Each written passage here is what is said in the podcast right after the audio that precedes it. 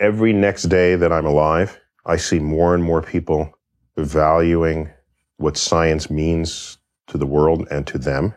I see more and more people rising up, no longer simply accepting fuzzy thinking in the world.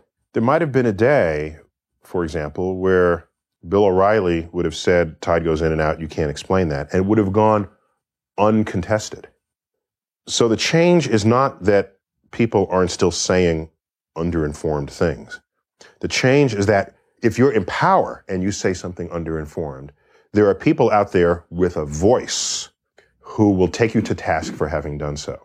And at the end of the day, that can only make a stronger society, a society that is the kind of democracy you want to live in, where people vote from an informed platform and knowing the difference between something that is their opinion and something that is a fact.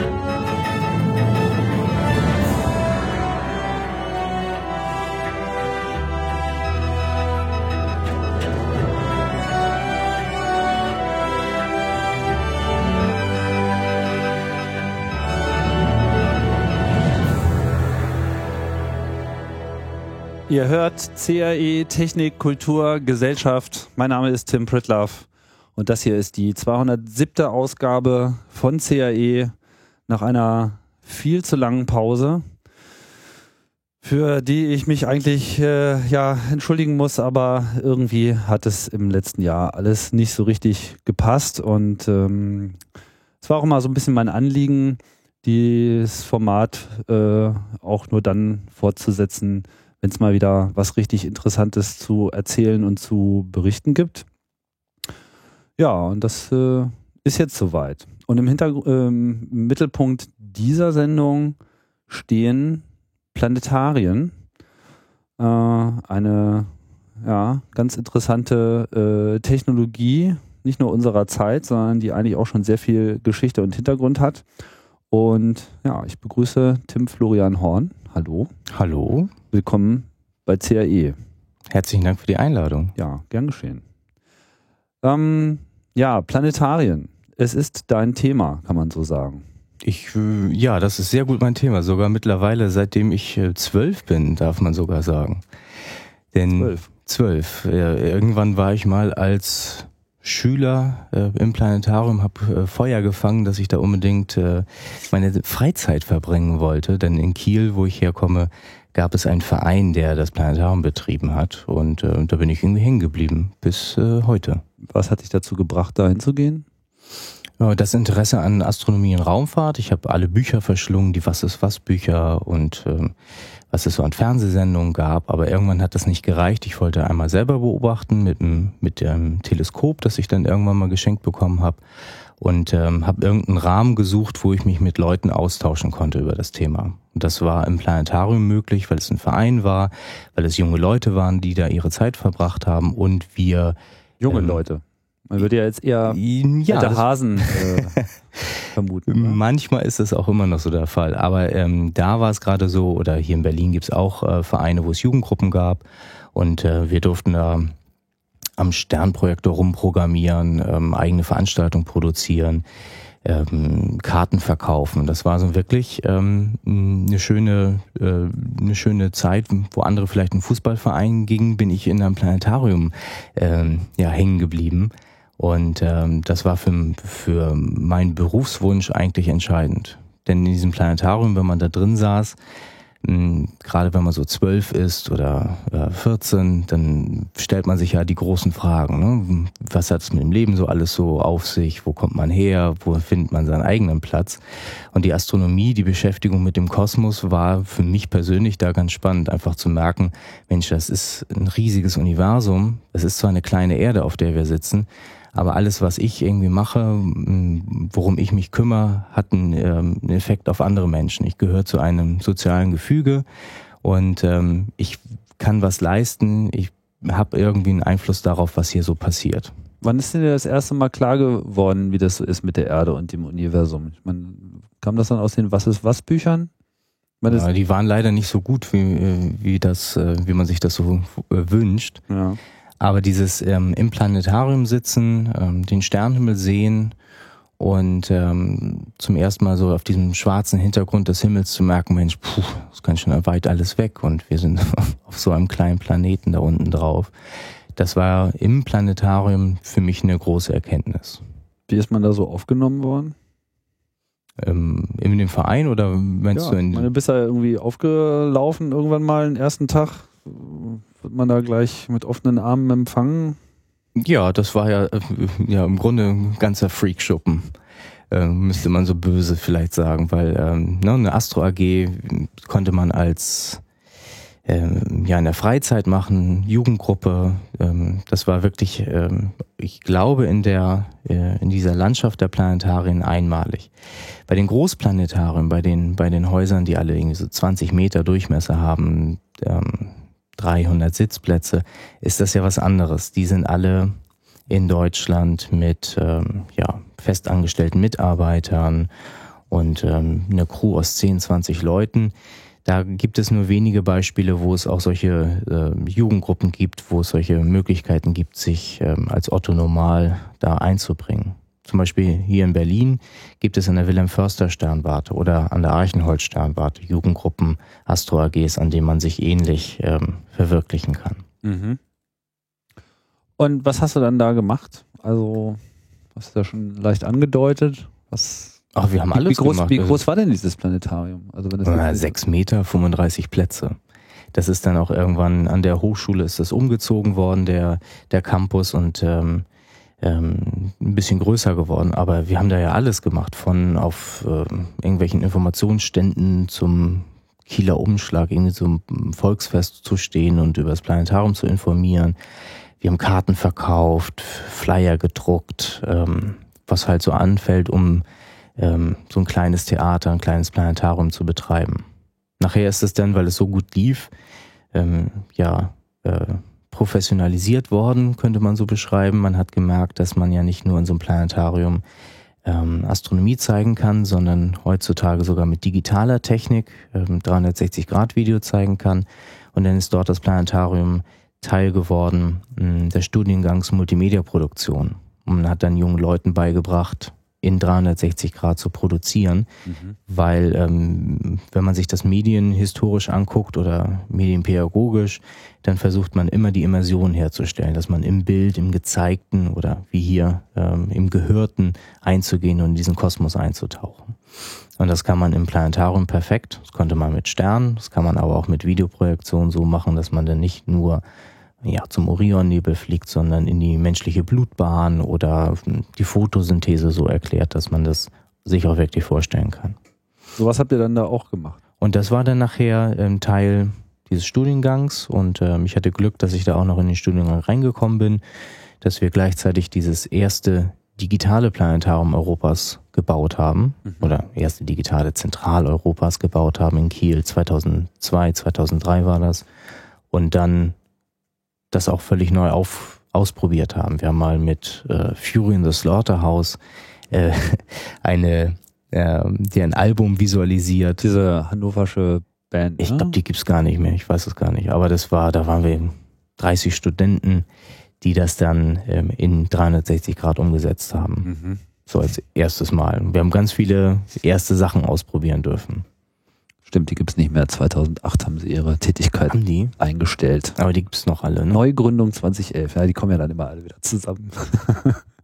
Weil sie merken, es geht dann doch die nicht. Band muss wieder zusammenkommen. Wir gehör, haben doch schon immer zusammengehört. das ist, ist natürlich jetzt ein interessanter Umbruch, ne? Diese, äh, dieser Wechsel zu einem digitalen System. Und ich denke, wenn man sich das heute so klar macht, ist das irgendwie sehr naheliegend, dass man äh, eigentlich alles mit Pixeln beschießen möchte. Aber so fing es ja nicht, so fing es ja nicht an. Also am Anfang gab es ja diese Möglichkeiten natürlich nicht. Wann gab es denn das erste Planetarium überhaupt? Also seit wann, wie weit muss man denn da zurückgehen in der Geschichte? Wann hat denn das erste Mal jemand angefangen, das Weltall zu visualisieren? Die Visualisierung des Weltalls ist ja schon älter. Wenn man sich anguckt, in Australien gibt's auf, ähm, auf verschiedenen Felsen Zeichnungen vom Sternenhimmel. Es gibt immer die, die Idee, wie muss man den Himmel darstellen. Ja. Was man aber irgendwann brauchte, war fürs Deutsche Museum ein Saal, der Planetarium genannt werden sollte. Das Deutsche Museum ähm, in München Mhm. wurde ähm, errichtet und die, die Idee war, in einer technikverliebten Zeit ähm, einen, einen Ort zu finden, an dem man die Bewegung der Planeten präsentieren kann. Und bis dahin waren Plan Planetarien Orte oder kleine Modelle eigentlich, wo die Sonne in der Mitte war und man über eine Kurbel die Planeten um den um die Sonne herum gekurbelt hat. Von welcher technikverliebten Zeit reden wir jetzt gerade? Ähm, 18. bis 19. Jahrhundert. ja. Und da, an diesem Punkt hat man dann irgendwann, ähm, als man das Deutsche Museum bauen wollte, ähm, versucht, ähm, ja, ein größeres Planetarium zu bauen. Es gab eine Möglichkeit, dass man auch wieder so ein riesiges Gestänge baut, ein riesig großer Raum, wo man dann vielleicht auf so einer, in so einer Art Käfig sitzt für die Erde und dann einfach rumfliegt um die Sonne, um die Bewegung der Planeten nachzuvollziehen. Die Firma Zeiss wurde aber so ein bisschen davon überredet, dazu überredet, ähm, sich dieses mal genauer anzugucken und zu überlegen, ob man da nicht noch was anderes machen könnte.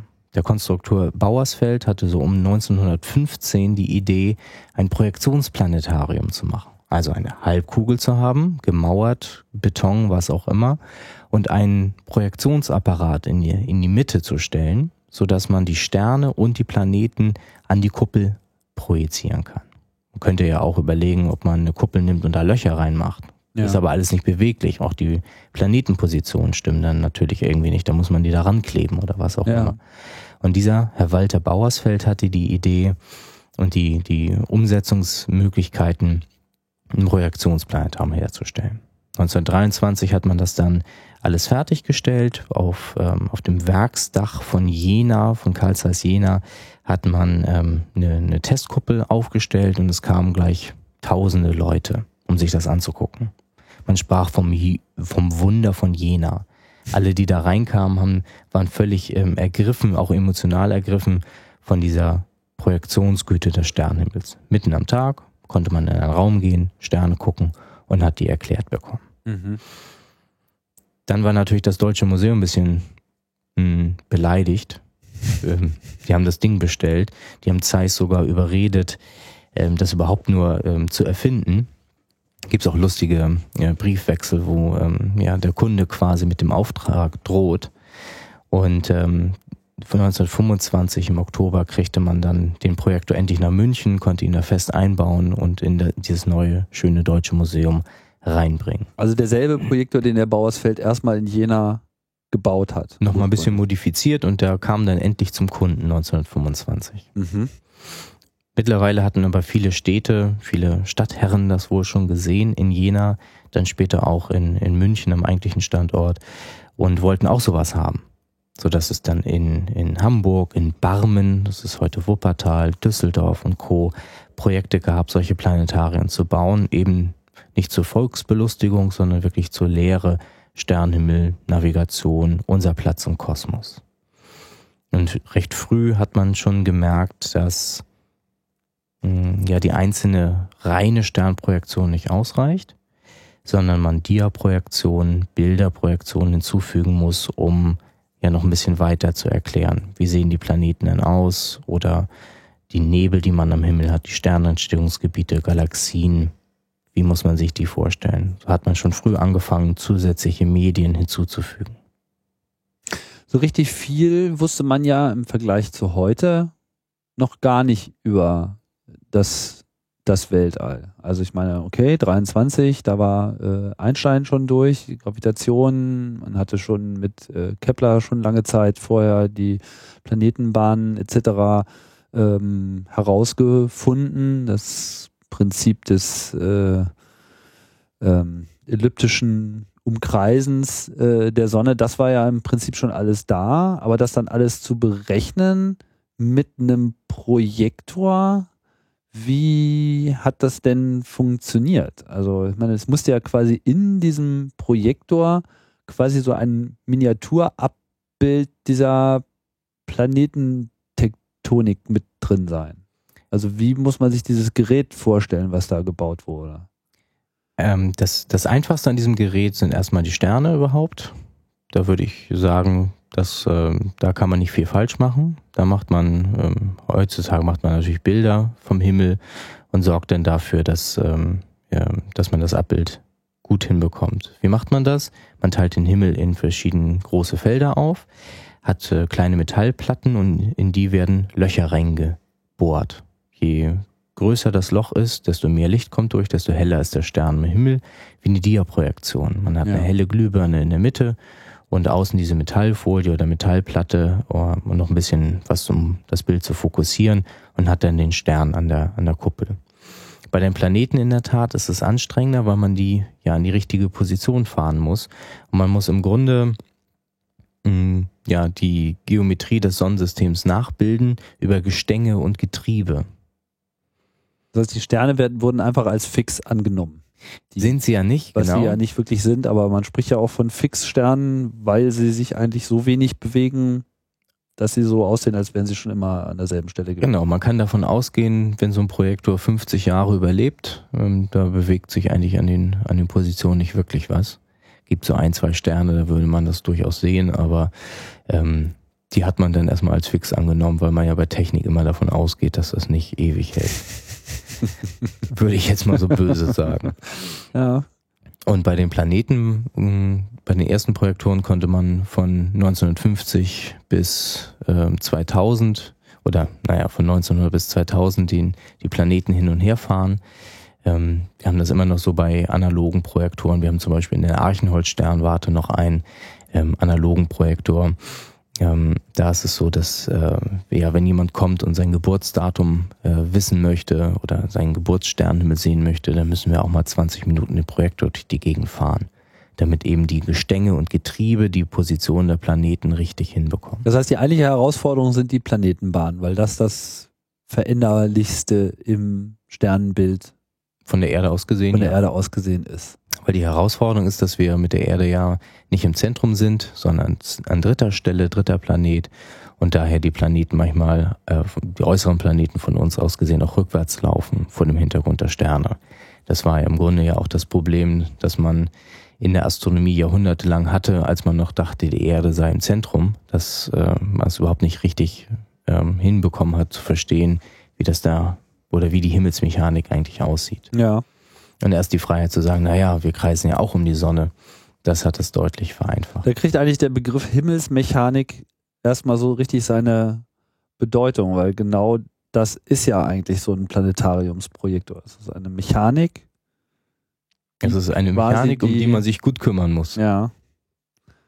Und das hat alles dieser Bauersfeld gemacht. Und das Team von Zeiss. Das heißt, die haben auch diese notwendige Expertise aufgebaut, diese ganzen Planetenbahnen mechanisch nachfahren zu können. Genau. Und das haben die alles selber gemacht. Das haben die in der ähm, Umsetzung auf diesem Projektor alles selber gemacht. Mit Astronomen zusammen. Zeiss ähm, weiß und wusste, äh, wie man astronomische Berechnungen anstellt. Mhm. Es ist aber mittlerweile nicht die einzige Firma, die das kann. Heutzutage gibt es äh, die Firma Spitz in den USA oder Goto in Japan, die ebenfalls solche Projektoren herstellen. Das ist für Deutschland interessanterweise mal ein großer oder ist es immer noch ein Exportschlager aus äh, Jena, die Projektoren in alle Welt zu verkaufen. Das heißt, diese mechanischen Projektoren werden auch nach wie vor gebaut und werden auch nach wie vor installiert? Ja. Oder ist die Zeit jetzt ein bisschen vorbei? Mm, nein, weil trotz digitaler Projektion kriegt man die, die optische Güte äh, eines Sternenhimmels noch nicht mit, äh, ja, mit Videobeamern hin. Deswegen braucht man immer, äh, braucht man immer noch so einen Projektor, so ein Ungetüm in der Mitte. Die sehen jetzt ein bisschen anders aus, weil die Planeten heute nicht mehr über Getriebe an die, an die Position gebracht werden, sondern über ein Computerprogramm und dann äh, ein Schrittmotor, der dann sagt, ähm, ja, im Jahr 2000, 3. März, da war der Planet da. Und dann konnte man, kann man eben, kann man eben innerhalb von, von Sekunden auf ein anderes Datum umstellen und muss nicht mehr ewig kurbeln. Ja. Wie weit konnte man denn da zurückkurbeln?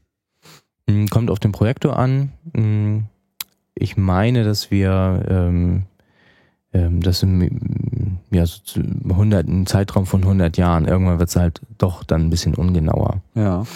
Ähm, Aber im Prinzip ist ja in dieser Mechanik die Algorithmik der Bahnen kodiert. genau. Das ist ja eigentlich das, das, das Fette da. Und da muss man ein bisschen, ein bisschen tricksen, damit es dann für die 100 Jahre gut hinkommt. Aber irgendwann wird es zu ungenau, weil man, ähm, das ist ja ein Endkörperproblem unser Sonnensystem. Da ziehen sich alle Planeten ja gegenseitig an und ähm, irgendwann wird es dann, wenn man ähm, nur von reiner ähm, Himmelsmechanik ausgeht, ähm, etwas ungenau. Mhm.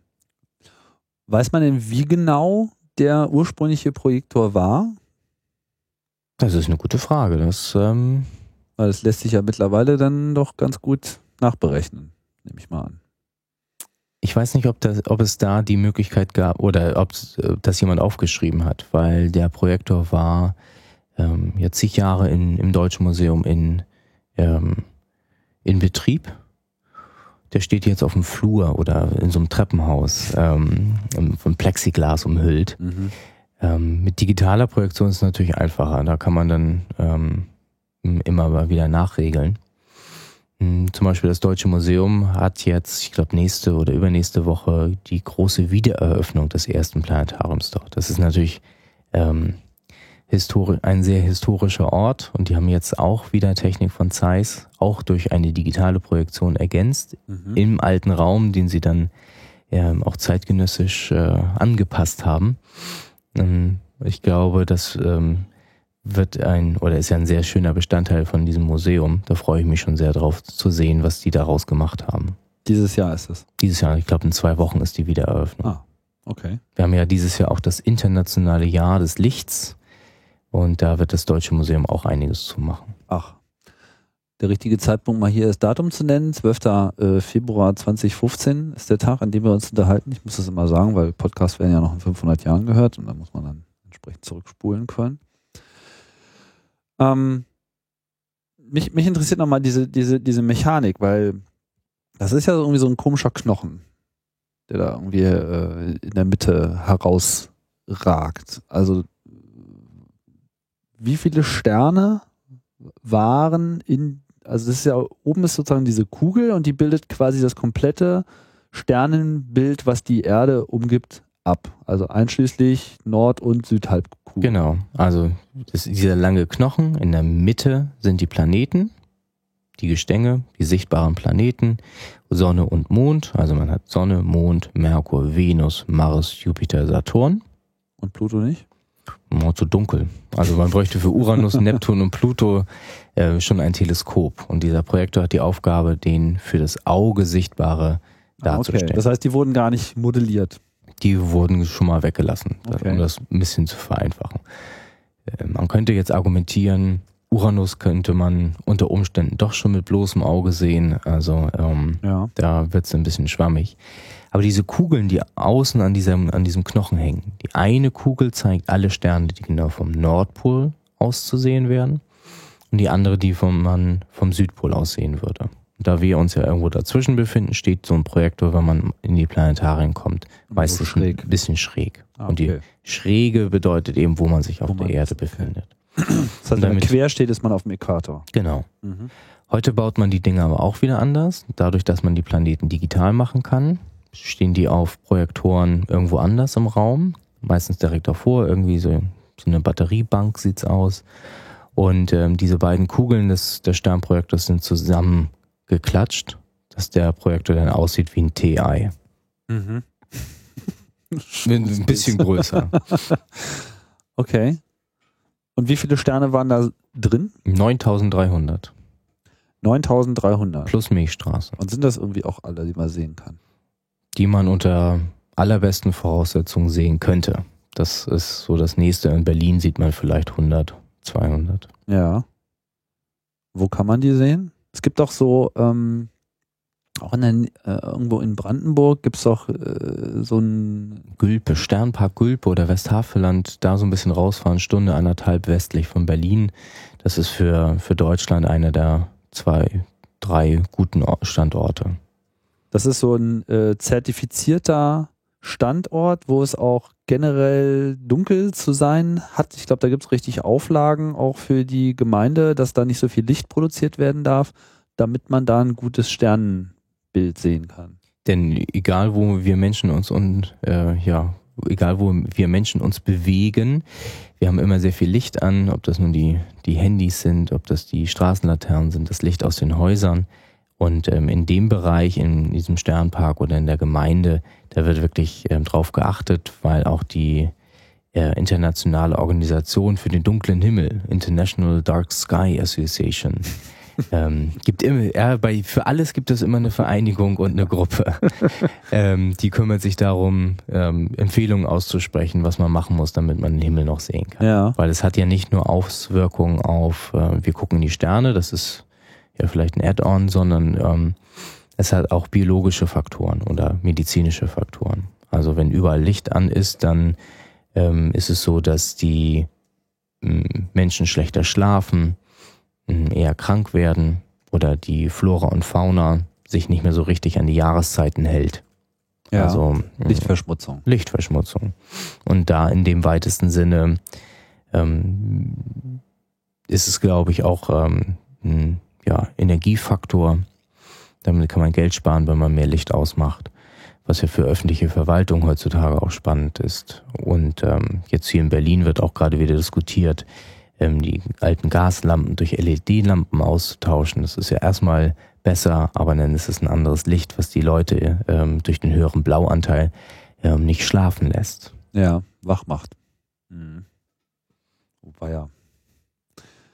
Ähm, was also wie muss man sich äh, denn die Verschleierung des Himmels so vorstellen? Ich meine, wenn wir 9300 Sterne theoretisch sehen könnten und 100 kommen jetzt in Berlin so durch, wie viel würden dann in Gülpe zu sehen sein, wenn es mal wirklich richtig dunkel ist? 9300. Das ist ein Ort, wo man wirklich alles noch sehen kann.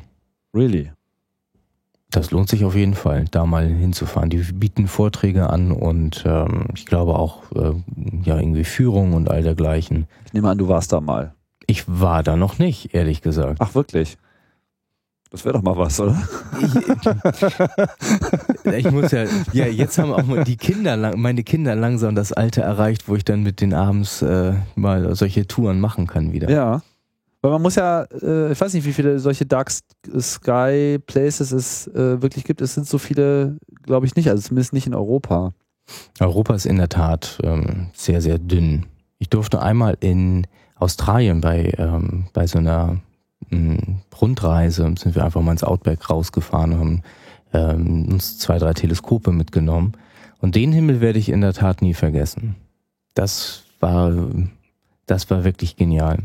Also ich dachte ja so mit, äh, mit zig Jahren Erfahrung im Planetarium und Astronomie und selber beobachten und all dergleichen wüsste ich, wie ein Sternenhimmel aussehen muss. Mhm, aber das war nochmal eine, eine ganze Ecke deutlich schöner. Also die Milchstraße so hell, die Sterne so hell, dass die Schatten werfen. Ähm, der Himmel ist eben nicht schwarz, der Hintergrund, sondern grau von den ganzen Sternen, die dann da zwar mit dem Auge nicht mehr auflösbar sind, aber da irgendwie im Hintergrund noch sind. Das, ähm, das werde ich mein Lebtag nicht vergessen, wie wir da alle raus sind. Ich war mal in, in Afrika, da war auch ganz ordentlich dunkel. Kann mich allerdings gar nicht mehr so richtig daran erinnern, welchen Eindruck ich so vom, vom Himmel hatte. Da war ich noch von ein paar anderen Sachen mehr gefangen, aber das äh, hat sich schon deutlich, aber das ist, glaube ich, überhaupt so eine der Erkenntnisse, wenn man so auf den, den Himmel mal wirklich ein bisschen nackter äh, beobachtet, wie unfassbar präsent diese Milchstraße doch ist. Die ja letzten Endes nichts anderes ist als unsere Galaxie im Querschnitt, nicht? Die Ebene aller Sterne unseres, unserer Heimatgalaxie. Ich glaube, man taxiert das derzeit so auf so 100 Milliarden Sterne. 300. 300 ja. schon? Also die, die, diese Erkenntnis aber zu sagen, Mensch, wir sind ja in der Milchstraße drin und das ist einfach die Ebene, hat uns auch ein paar hundert Jahre gekostet. Mhm. Gibt es gerade ein paar schöne Missionen, die da äh, Gaia, glaube ich, äh, Wenn, ist wenn unterwegs und zählt. 100 Millionen Sterne, mal eben schnell. Also drei, vier Jahre dauert es noch, bis wir da einen guten Datenkatalog haben. Aber ähm, diese Vermessung der Welt, die Vermessung des Universums hat uns ja schon ganz gut vorangebracht. Und, das Planetarium ist, wäre dann ja leider ein bisschen limitiert, das zu zeigen, wenn man nur diesen Sternprojektor hätte. Ja. Ja, dann haben wir ja die 9300, an denen ändert sich ja nichts viel, nicht so viel. Die Planeten, mein Gott, wir haben jetzt bis, äh, ja, wir haben überall schon mal Sonden hingeschickt, beim Merkur, die Messenger, Venus, Venus Express, Venera, sonst was. Mars ganz viele, Jupiter, Saturn, bei Pluto fliegt demnächst was vorbei. Also das kennen wir eigentlich ganz gut.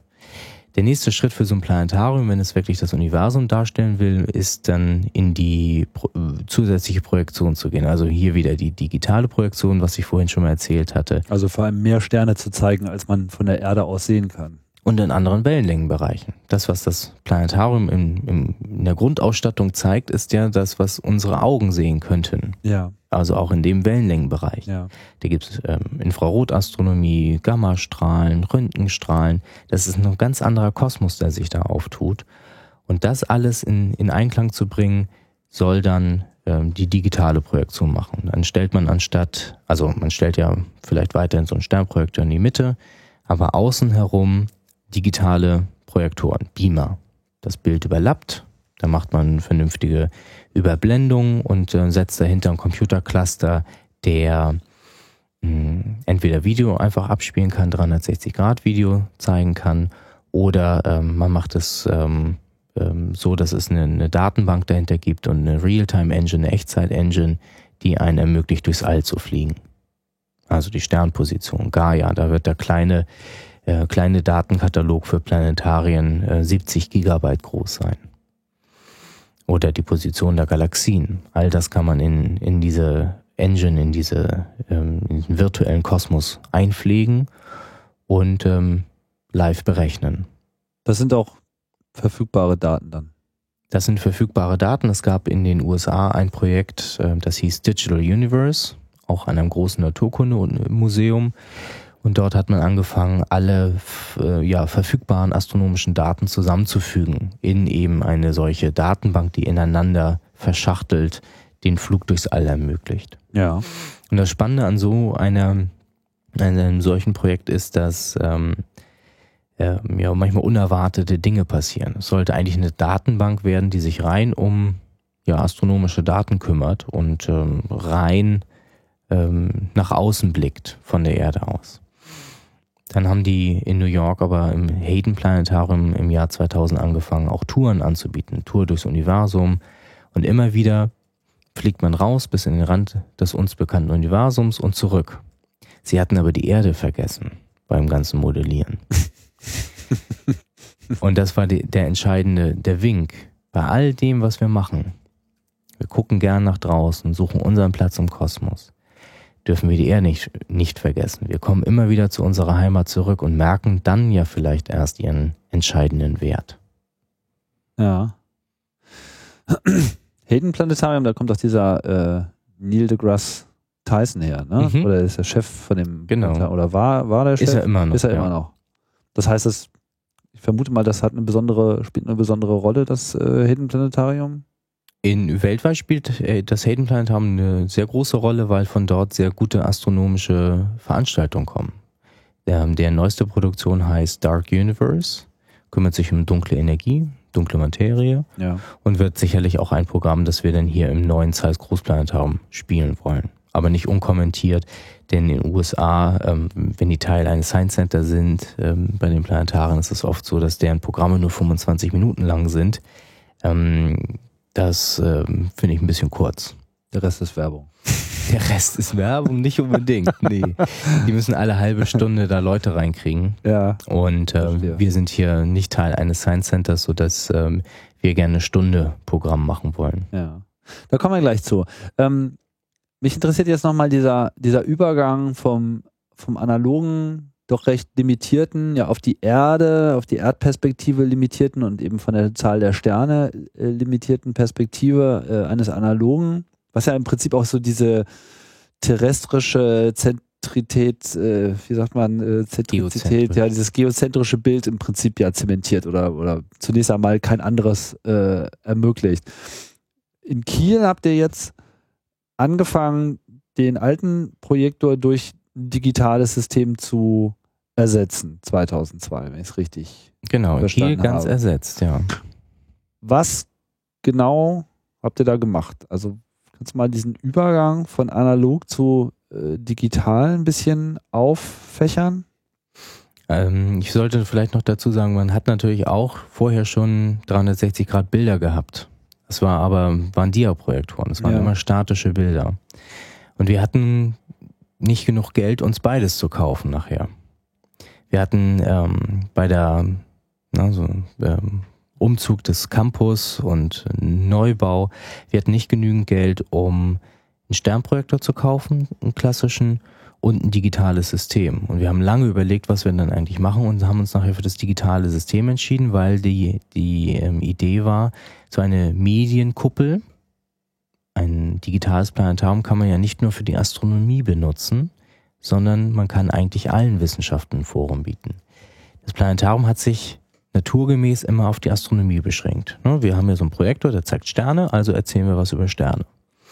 Wenn man aber anfängt, ähm, in der Immersion Geschichten zu erzählen, mit einem gestochen scharfen Videobild, was IMAX nicht kann, was das Kino nicht kann, was auch ein Naturkundemuseum nicht kann, weil es nicht an den Ort hinfliegen kann, dann ähm, wäre es schade, wenn man das nur auf das Thema Astronomie beschränkt. So haben wir den, das Haus in Kiel auch nicht mehr Planetarium genannt, sondern Mediendom, weil es eben auch Teil von Forschung und Lehre war Ja. im Planetarium Hamburg, ähm, das ja vom, im Wasserturm ähm, in, im Hamburger Stadtpark noch traditioneller war, haben wir ebenfalls so aufgebohrt, aber uns da gesagt, also nach meiner Zeit in, in Kiel und so einem, einem kleinen Ausflug in die USA war ich dann am Planetarium Hamburg, ähm, da haben wir den Namen so gelassen, weil wir einfach gesagt Mediendom. Planetarium Achso. Mhm. weil wir gesagt haben, wir werden einfach neu definieren, was Planetarium bedeutet. Früher hat man immer gedacht, ähm, ähm, ja, ein bisschen Sterne, ein bisschen Sternbilder und dergleichen. Und in Zukunft ähm, soll man auch den Teil Planet ein bisschen besser äh, verstehen, der äh, ja, weiterführt als nur die Sterne. Was habt ihr jetzt konkret gemacht? Also was, was heißt jetzt digitale Projektion? Also was, was, was, was, was nimmt man äh, jetzt und wie kriegt man das vor allem auf so eine 360 Grad, 180 Grad Kuppel? Durch klassische 3D-Visualisierung. Man findet Leute, die 3D-Studio Max oder Maya, Cinema 4D können. Man findet Wissenschaftler, bekommt deren Daten und setzt sich mit denen hin, um deren Vorstellungen zu visualisieren. Mm, Man kann natürlich auch ohne den Wissenschaftler loslegen und bei Wikipedia gucken, aber das hat natürlich nicht so wirklich viel Wert. Das findet man ja in so manchen Wissenschaftssendungen im Fernsehen. Sondern es geht wirklich darum, mit den Wissenschaftlern an ihren Themen und an ihren Daten zu arbeiten. Ja. Also Beobachtungsdaten oder 3D-Daten vom Orionnebel. Ähm, da haben wir verschiedene Veranstaltungen produziert, zum Beispiel vom Urknall zur Erde ging ein Programm, Unendliche Weiten hieß das. Oder ähm, ähm, eine Veranstaltung, ähm, eine andere über Erdbeben, die ich ähm, in San Francisco produziert habe. Da ging es dann darum, dass wir Simulationen aus dem äh, Supercomputer benutzt haben, um zu zeigen, wie die Folgen eines Erdbebens in San Francisco aussehen würden. Hm. Man geht immer von den richtigen Daten aus und nutzt ähm, Technologien, die man aus der Filmproduktion kennt, um in die Kuppel zu kommen. Das heißt, jetzt noch äh, das technische Setup ähm, zu beschreiben. Man nimmt einfach so viele Projektoren, wie man benötigt, um die ganze Kuppel anzustrahlen. Mhm. Also es ist so eine, so eine, so eine Batterie von Projektoren. Wie viele kommen da so zum Einsatz? Sechs oder zehn, je nachdem, wie viel Auflösung du willst. Okay. Und damals hattet ihr noch nicht so viel Auflösung, nehme ich mal an. Mm, Genau. 2002, was war das? So, da na, das HD ging war- eigentlich, nein, 3600 mal 3600 Pixel. Oh, wirklich? Das war ne schon ganz gut. Ähm, das war auch lange der, der Standard. Wir werden ähm, hier im Zeiss Großplanetarium in Berlin ähm, knapp 8000 mal 8000 Pixel dann einbauen. Das sind dann wahrscheinlich 10 Beamer. Also es sind schon Spezialbeamer, die jetzt eigentlich Nicht genau. unbedingt. Das sind ähm, Kinobeamer. Das sind keine jetzt, die man unbedingt bei Mediamarkt und Co. kriegt oder Saturn, ähm, wie der Name ja vielleicht schon ähm, suggerieren würde, Ja. sondern ähm, man holt schon ähm, Kinosachen oder Kinoprojektoren oder welche, die eigentlich für Flugsimulatoren gebaut wurden, Ah, verstehe. Okay, solche Weil die- weil die vernünftigen Kontrast haben. Ähm, der Projektor muss ja auch irgendwie zigtausend Stunden laufen. Ja, Ähm, ich, ich möchte auch nicht ewig äh, Geld ausgeben für neue Lampen, Lampengehäuse und Wartung, denn wenn die Dinge mir kaputt gehen, dann fehlt ein, ein Teil äh, im Bild in der Kuppel, das sieht man ja sofort. Mhm. Deswegen mh, geben wir da generell schon ein bisschen mehr Geld aus. Aber ansonsten ist es kein Hexenwerk. Ne? Die Beamer, die überlappen in der Projektion. Man muss also gucken, dass man in der Software, mh, die man da so hat, es gibt mittlerweile auch kostenlose Software von Microsoft Research, Worldwide Telescope, ähm, diese Überlappung hinkriegt. Ne? Das eine Bild blendet aus, das andere Bil- Bild blendet auf der anderen Seite ein, so eine Soft-Edge-Maske, Fading. Was ja Ja. auch deshalb schwierig ist, weil man hat ja, wenn man jetzt in die, in die Kuppel hinein projiziert, hat man ja zwangsläufig auch eine Verzerrung. Eine Verzerrung des, des, des, der der zweidimensionalen Pixelmatrix. Die kann man Genau. dann zwar dreidimensional herausrechnen. Ich vermute mal, das ist dann so der Ansatz. Das heißt, man hat so, so die, die Kuppel quasi so als äh, Softwaremodell und rechnet das Bild so um, dass man eine zweidimensionale Projektion hat, die dann eben diese Bauchigkeit äh, entsprechend nachzeichnet. Aber dann sind ja die Pixel quasi über nicht direkt übereinander, würde ich mal vermuten. Oder sind die dann noch nah genug? Ja, genug, beziehungsweise du sorgst dafür, dass die sich dann überlappen. Also kann, musst du natürlich die Projektoren äh, so stark fixieren, dass sie sich bitte nicht bewegen. Ja. Und ähm, gute Verzerrungsalgorithmen, Verzerrungssoftware kriegt es hin, ähm, dass man das Pixel genau sogar hinbekommt. Ähm, in der neuesten Variante gibt es ähm, Auto-Alignment, da stellt man dann zwei, drei Fisheye-Kameras in die Kuppel und die, die Software ähm, ja, Ah, die richtet sich dann selbst sich dann sozusagen selbst. Das ich heißt, glaub, man ich glaube es ja noch nicht, aber ähm, es Okay. soll funktionieren. Das klingt aber jetzt erstmal, klingt eigentlich relativ solide, finde ich. Also wenn zumindest Kamerabild, man hat ja quasi so ein, man, man, man, man schickt so ein Bild heraus und hat eine gewisse Erwartung, wie es sein müsste und dann muss halt Genau. die Software das quasi sagen, ja okay, der Punkt ist jetzt aber nicht an der Stelle. Das heißt, er kalibriert sich selber visuell und ändert darüber diese ähm, Projektionsmatrix in der Software quasi Genau. neu aus. So macht man das ja auch mit Audio. Auch wenn es dann noch ein bisschen anders funktioniert. Also man quasi, was ich meine, ist so Ausleuchtung von Studien und so, da wird so weißes Rauschen reingegeben und dann äh, schaut man, was über die Mikrofone wieder zurückkommt. Das ist quasi hier die, die, die visuelle Variante davon. Aber das ist jetzt so noch nicht im Einsatz. Das ähm, ist so noch nicht im Einsatz. Ein paar Kollegen benutzen es schon. Ähm, ich fürchte, oder was heißt ich fürchte, ich glaube aber, ähm, dass mein Techniker, den ich jetzt schon da bei mir im Planetarium habe, dass seine Augen besser sind als, als die Kamera. Da ist schon viel Fingerspitzengefühl nachher dabei, die Projektoren gut auszurichten. Ja. Die Auflösung ist ja dann quasi 6, ja, weiß nicht, kann man das so rechnen? 36.000 äh, mal 36.000 Pixel für so eine komplette Wand. Also wie, wie, wie, viel, wie viel DPI kriegt man denn da erzeugt? So viel ist es ja nicht. Mm, Die Kuppel ist ja einigermaßen weit weg. Ja. Also man sitzt im Zuschauerraum des Planetariums und die Kuppel ist, äh, selbst wenn man letzte Reihe hinten sitzt, äh, Minimum anderthalb Meter weg. Betrachtungsabstand ist also immer wichtig, ähm, so dass man die, wenn man sich umdreht und nach hinter sich guckt, die Pixel bestimmt nochmal sieht, aber Hauptprojektionsrichtung nach vorne über der Bühne, ähm, das ist Augenauflösung. Also 100 Megapixel soll ja mal Augenauflösung sein. Wir sind noch drunter, aber es hängt immer vom Betrachtungsabstand ab und natürlich vom Content, der da oben läuft. Ja. Und vor allem mehr, mehr, mehr Pixel, mehr gut. Das heißt, umso mehr Beamer man zum Einsatz bringt, umso besser ist es. Jein, weil dann hat man mehr Übergänge. Ja. und ähm, sitzt dann stundenlang in der Kuppel, um das alles wieder ordentlich zu machen. Es sei denn, die Software macht es äh, ganz automatisch und toll. Ja, so ein bisschen, aber hm, also ich bin da recht ähm, skeptisch. Skeptisch könnte man sagen. Also das Planetarium in Chicago hatte 20, 21 Kanäle und ähm, die waren ziemlich am Fluchen. Also 21 äh, Projektoren, entsprechend so viele Übergänge und die waren eigentlich jeden Morgen eine Stunde, anderthalb, trotz Auto-Alignment, hm. trotz dieser Software-Applikation ähm, in der Kuppel, um da irgendwie ein brauchbares Bild hinzukriegen. Obwohl die fest installiert sind.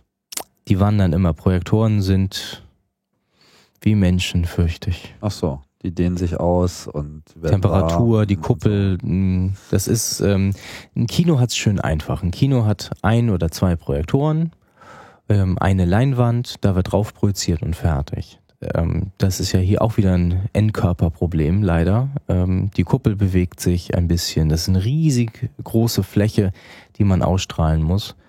Ähm, wenn dadurch Temperatur irgendwie die Kuppellage sich um ähm, Millimeter verändert, dann hat man den po Fokuspunkt schon wieder von dem Projektor ein bisschen weg. Oder wenn ein Projektor durch Temperatur irgendwie eine Linse ja. sich verändert. Also es ist schon nicht, ähm, nicht trivial, aber auch ähm, spannend, weil ähm, die Projektion war früher der Projektor in der, in der Mitte, um den man sich ewig gekümmert hat, den man irgendwie nach 20 Betriebsstunden äh, neu ölen musste, da irgendwelche Getriebe und ähm, ähm, der schon sehr kompliziert war und das, das Hauptgerät war. Und heute verlagert sich der Fokus auf die, die Beamer und die Rechner. Und äh, wir haben dann nachher in dem neuen Planetarium 80 ähm, Rechner stehen, die sich um mh, hm, das Berechnen und Abspielen der Veranstaltung kümmern. Krass. Also technisch wird es nicht einfacher, aber es sind eher ähm, ja, allgemeinere Anwendungen oder ähm, IT-Probleme, die wir dann haben. Also jeder, der einen Windows-Rechner hat, äh, wir haben dann 80 Stück, äh, die da. Windows. Ja. Äh, really? äh, sind äh, Nvidia Grafikkarten und äh, alles über OpenGL, deswegen müssen wir leider äh, Windows-Rechner benutzen. Hm. Was heißt leider? Es funktioniert ja ganz gut. Okay. Ähm, und ähm, ist vom Produktionsworkflow auch äh, beherrschbar. Äh, Nochmal zum Verständnis, wo befinden sich denn diese Beamer? Also inwiefern kann, wie kann man denn verhindern, dass die jetzt mitten in der Sichtachse drinstehen? Weil wenn man jetzt in so einem Planetarium drin sitzt, dann sitzt man ja in der Regel so um diesen Mittelbau herum, will natürlich auch, dass möglichst wenig einem so direkt in der Linse steht. Mhm. Wie tief kann man denn diese Projektion herunterziehen? Kriegt man das alles so in den Boden versenkt, dass man das irgendwie gar nicht mehr sieht? Man könnte die in die Mitte stellen, aber dann hat man das Problem, wir, die Mitte kann man ja bei uns irgendwie in den Keller fahren, ja. ähm, um in die, da einfach Platz zu haben. Die stehen direkt also außen ähm, unter der Kuppel. Also die Kuppel beginnt bei 2,58 Meter oder sowas. Eine Türzage, ich weiß nicht, wie hoch ist die? 2,20? Ja.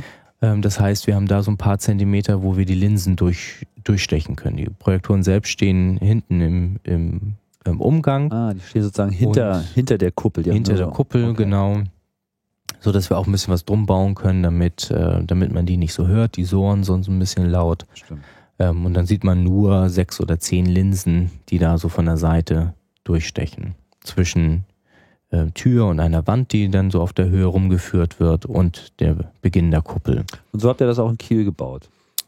So haben wir es auch in Kiel gebaut. Ähm, da war die Kuppel noch ein bisschen höher. So haben wir es in Hamburg gebaut. So haben wir es in San Francisco gebaut. So dass man von der Technik gar nicht mehr so viel sieht. Außer eben der Sternprojektor in der Mitte. Der einfach immer noch dabei sein muss. Der noch dabei sein muss, den wir zum Beispiel in San Francisco und in Kiel aber weggelassen haben. Weil wir da einen anderen Fokus gesetzt haben. Ich habe aber in San Francisco deutlich gemerkt, dass äh, die digitale Projektion noch nicht ausreicht, um gut Astronomie und gut Sterne zeigen zu können. Aber man muss ja dann quasi für so einen Lichtpunkt, den müsste man ja dann aus wenigen Pixeln unter Umständen. Aus einem, auch. ja, und die Sterne werden dann eckig. Ah. Oder ähm, es geht dann um sogenannten sequenziellen Kontrast. Du kannst halt dann auf ein Pixel nicht so viele Photonen pumpen, also nicht so die Helligkeit hinkriegen, ja. wie du es hinkriegst, wenn du ähm, einfach eine Glasfaser hast oder ein, ja, ein Loch in der kleinen Metallplatte, wo das Licht durchgeht. Ja. Ähm, daher ist es dann einfach auf kleiner Fläche viel, viel heller und sieht eher aus wie ein Stern. Ja. Was für Projektoren kommen denn da zum Einsatz? Also ich vermute mal 2002 dürftet ihr auf ganz normale LED, äh, LCD-Projektoren gesetzt haben. Das waren noch Röhrenbeamer. Röhrenbeamer waren Mhm. das. Ah, schick. Ja, die waren gut schwer, Ja. würde ich sagen. Und auch sehr schwierig zu äh, kalibrieren. Ich weiß noch, mit den Dingern, das, also allein erstmal die drei Röhren dann immer, oder sind das überhaupt das waren farbige? Ja, ja, es waren äh, natürlich RGB-Röhren, ähm, 9 Zoll oder ja, 9 Zoll, genau. Aber die Charakteristik ist eben, die sind zwar sehr dunkel, aber der Kontrast war immer noch in Ordnung Mhm. ähm, und der Schwarzwert war eben in Ordnung. Also kein Strom, kein Bild. Ja. Wenn man LCD-Beamer zum Beispiel nimmt, Dann hat man immer enorm viel Mitleuchten, weil auch das Schwarz nicht richtig schwarz ist. Genau. Und wenn man dann noch versucht, Sterne zu zeigen und immer diesen grauen Schleier, grauen Hintergrund hätte, ähm, ist das eher kontraproduktiv. Deswegen ähm, guckt man eher auf Technologien wie SXRD von Sony, die einfach ähm, besseren Kontrast noch haben. Oder ähm, die neue DLP-Reihe von, von JVC, weil sie da nochmal ähm, nachgearbeitet haben. Also im, im Planetarium Hamburg zum Beispiel, da stehen zwei große Beamer von Ja. Sony. Ähm, auch schön, halt nur ein Übergang. Und ähm, die schaffen trotzdem 4K mal 4K, also 4096 mal 4096 Pixel auf der Kuppel, Ja. weil sie ähm, ähm, ja, diese, diese großen Kinoprojektoren nutzen und äh, jeder Beamer vier Videoeingänge, vier Rechner dahinter ah, hat. Warte mal. Silicon, jetzt habe ich es. Silicon X-Tal Reflective Display, so nennen sie das. Proprietäre Variante der LCOS-Anzeigetechnik von Sony. Okay, die machen dann 4K. Äh, Große Ungetüme werden schön warm, okay. aber robust. Crystal. Crystal. Ah, X-Tal heißt Crystal. Muss erstmal durch diesen ganzen Marketing-Sprech durchkommen, um überhaupt irgendwie zu verstehen, was Sache ist. Aber, also das heißt, die neuen Beamer, also man muss ja jetzt mal dazu sagen, du hast es schon ein paar Mal angesprochen, du bist ja jetzt in Berlin, um hier einem anderen Planetarium wieder auf die Beine zu helfen, was ja auch nicht ganz äh, geschichtsfrei ist. Das Genau. Karl Zeiss Planetarium, Das heißt Großplanetarium Prenzlauer Allee. hier direkt um die Ecke der Metaebene. Und ähm, also die, historisch gesehen ist Berlin ähm, sehr spannendes Pflaster, auch was Planetarien angeht. Es Ja. gibt eins im Westteil der Stadt und eins im Ostteil der Stadt. Beides zwei Großplanetarien, jeweils über 20 Meter und über 300 Plätze jeweils. Und es gibt auch noch die Archenholz-Sternwarte, da gibt es auch noch ein kleines Planetarium. Dieses Zeiss ähm, Großplanetarium hat 1987 äh, eröffnet und hatte dabei einen besonderen Sternprojektor, das Cosmorama, das erste computergesteuerte Gerät von, von Zeiss.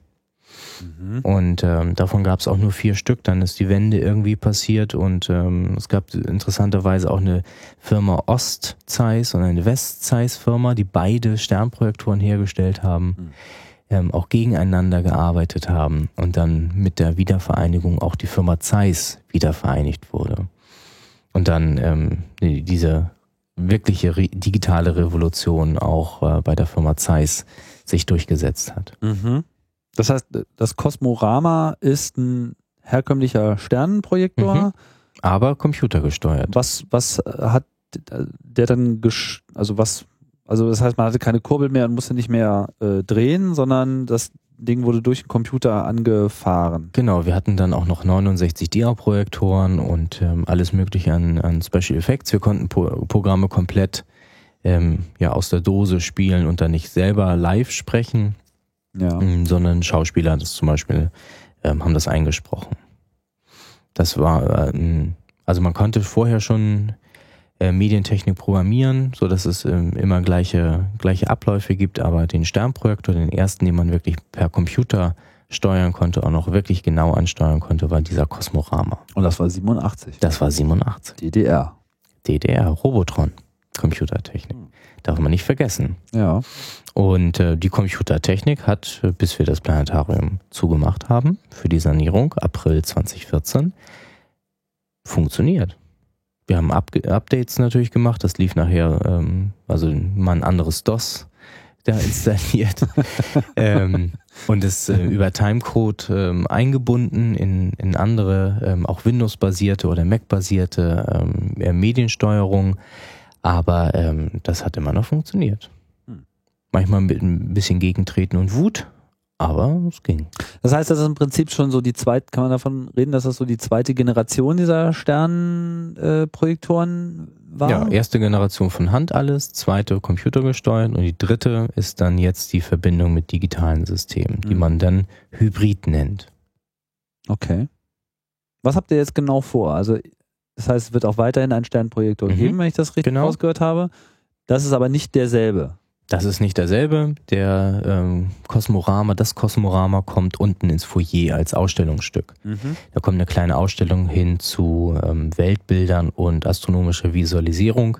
Denn im Grunde ist der, der Sternprojektor ja die Visualisierung eines einzigen Datensatzes, nämlich ja. Sterne vom, von der Erde aus gesehen. Mhm. Und dann kommt in die Kuppel neben, neben einem neuen Sternprojektor, neuen Stühlen, einer größeren Bühne, ein digitales System 8K mal 8K, 60 Bilder die Sekunde und ein 3D-Soundsystem. Also 8K für die komplette Projektion. Ja, 8K okay. mal 8K. Ja. Das heißt, ähm, also wenn man sonst von 8K spricht, ist es 8 mal 2 oder 8 mal 3,5 ähm, durch das Kinoformat. Aber wir haben hier ähm, mit die 8000 mal 8000. 8000 mal 8000 und ähm, wir wissen noch nicht genau, welches System es wird. Wir sind dann noch mitten in den ähm, Ausschreibungen. Es ist ja alles europaweit und ja. ähm, ähm, keine leichte Aufgabe. Wir machen uns das auch nicht leichter, für die nächsten 10, 20 Jahre ein vernünftiges System zu finden. Denn die Technik ist ja, die Projektionstechnik ist ja nur ein kleiner Teil. Das Spannende ist ja nachher die Software, die man da drauf benutzt. Denn ähm, da gibt's auch natürlich so kleine Kriege wie zwischen PowerPoint und Keynote. Also manche der Planetarien benutzen halt gerne Software A, andere Software B. Und wir wollen uns das rausgucken, womit wir am besten arbeiten können.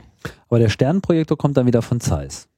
Äh, könnte auch von Zeiss kommen, ja. Ist auch noch nicht, äh, ist auch noch nicht fest. Es gibt auch andere Anbieter da draußen. Aber es wird schon noch Zeiss Großplanetarium heißen dann. In der Tat müsste man das vielleicht dann diskutieren. Also ich bin da ganz ergebnisoffen. Aber es gehört jetzt nicht Zeiss. Also nein. ist jetzt sozusagen die, nein, nein. der Name steht jetzt noch im. Es war mal wohl so, dass nach der Wende die, die Firma Zeiss ähm, Räume bei uns angemietet hatte, ja. um äh, Sternprojektoren aus Berlin in die Welt zu verkaufen. Mhm. Die hatten den grünen Salon bei uns, äh, so heißt ein Bereich des, ja. äh, des Bürotrakts, den hatten sie angemietet. Aber es gibt äh, bei den Zeiss-Planetaren, die es ja auch so überall in Deutschland gibt, zum Beispiel das Bochumer oder auch das Zeiss-Planetarium am Insulaner, das andere in, äh, in Berlin, ähm, da wird nichts von der Firma gesponsert. Das äh, war oder wurde immer noch so ein bisschen firmenhörig äh, weiterverwendet. Ja. Aber wenn jetzt der neue Sternprojektor mehr zeigen können soll als nur die 9300 Sterne, dann muss er im Prinzip habe ich das richtig verstanden? Dann muss, na, muss das durch das digitale System ergänzt werden. Ah, okay. Also Sterne von der Erde, Planeten, alles von der Erde aus gesehen, Sternprojektor. Okay. Und sobald man dann losfliegt. Dann macht man, hat man dann viereckige Sterne. Das wird man ja hoffentlich nicht sehen, weil wir dann ähm, so es, ver es, versendet haben, ja. sich ja immer ein bisschen.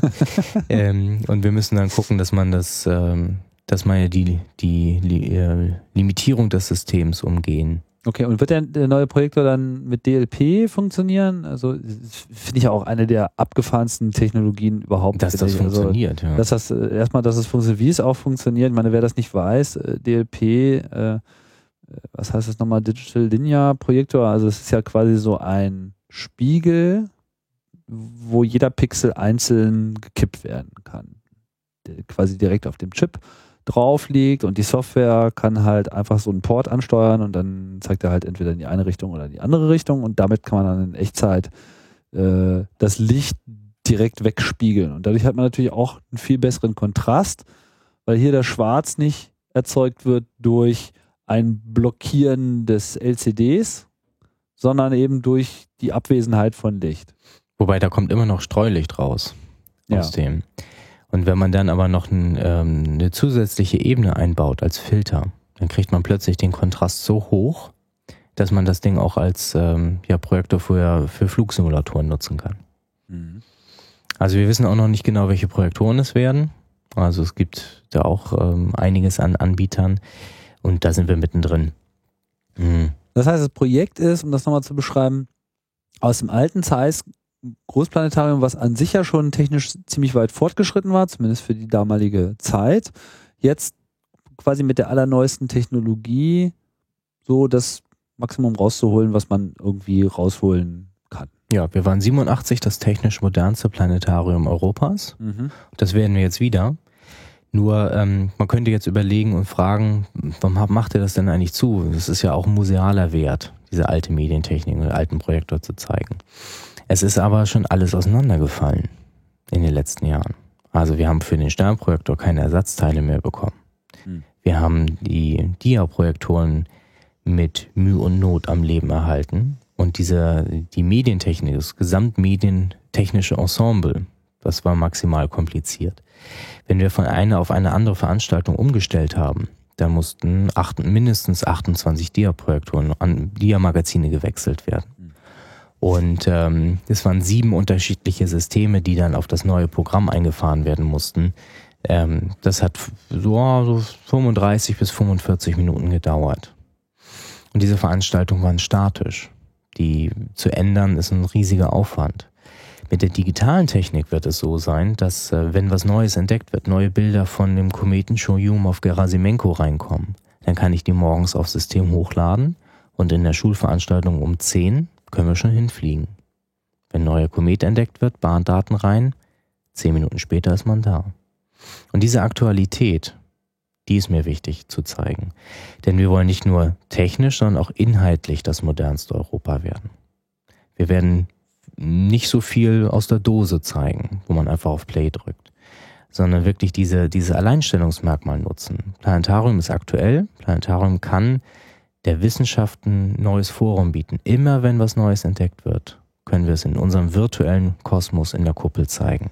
Was natürlich dann auch eine ganz andere Attraktivität ausstrahlt. Das, das hoffe ich. Das ist ja das Ziel, dass wir auch die Besucherzahlen verbessern und ähm, uns ja als äh, Institution aufbauen, die für ästhetisch ansprechend und wissenschaftlich korrekte Darstellung bekannt sein wird. Mhm. Das heißt, letztlich wird es so laufen, man projiziert, man kann jetzt, lassen wir mal den Sternenprojektor mal, mal weg, so, das ist ja quasi so die Basisinformation. Äh, Wie sieht äh, das Weltall aus, wenn wir von der Erde nach oben schauen? Und betrachtet man nur diesen digitalen Bereich. Das heißt, das Ganze greift dann auf dieses digitale Universum zurück. Ich weiß nicht, ob es jetzt genau der Datensatz ist, vermutlich. Mhm. Ja. Sprich, man weiß, wo ist alles? Wo sind Stern, äh, Sterne, wo sind Galaxien, Sternbilder im Prinzip ja auch, diese ganze Meta-Information äh, darüber, Nebel etc. pp, was alles rumläuft. Was ist noch drin? Sind auch die ganzen Objekte, die ganzen Raumfahrzeuge, alle Satelliten äh, da drin enthalten? Alle Satellitenbahnen, die bekannt sind, gibt es auch verschiedene Internetseiten, wo man die Daten herbekommt. Mhm. ISS sowieso auf jeden Fall ähm, die 3D-Modelle von vielen Satelliten sind da drin. Es ist aber auch äh, der Zugriff auf eine Proteindatenbank drin. Es ist eine Zu ein Zugang drin, um Satellitenbilder zu streamen. Mhm. Also ähm, es gibt den Landsat, die, die Runde der äh, Landsat-Satelliten, die die Erde 30 Jahre lang fotografiert haben. Das Archiv ähm, ist vorhanden. Auf das kann man zugreifen, um auch Veränderungen des Klimawandels aus, aus dem All schon zu zeigen oder aktuelle ähm, Temperaturdaten, CO2-Daten, Populationsdaten. Ähm, denn die Erde drückt immer mehr in den Fokus unserer Veranstaltung. Immer wieder zurückkommen und merken, Mensch, wir müssen mehr über diesen Planeten erzählen und die Position oder die, die aktuelle Lage ein bisschen besser präsentieren. Mhm. Da ist ja dann dieser Blick von unten nach oben gar nicht mehr so dominierend. Nee, es ist der richtig, das ist der Perspektivwechsel. Es ist im Grunde der, ein Perspektivwechsel, der mit der, mit den Apollo-Missionen begonnen hat. Es gibt ja diese, die, das berühmte, ähm, oder den berühmten Erdaufgang der Erde hinter dem Mond. Mhm. Und diese, diese Emotionen, die sich da widerspiegeln, in diesen Bildern, ist eigentlich das, was wir versuchen mit dem Planetarium nachzuholen. Ne, wir haben immer nach, wir haben da immer schön gesessen auf unseren Stühlen, an den Himmel nach oben geguckt, gedacht, Mensch, pff, ganz schön groß. So, und jetzt mit dieser Technik können wir einen Perspektivwechsel vornehmen und sagen, hm, ja, ist alles schön groß, wir fliegen mal hin, gucken uns das an. Mensch, aber ja, ist zwar alles wichtig und ist schon toll, aber guck mal da zurück.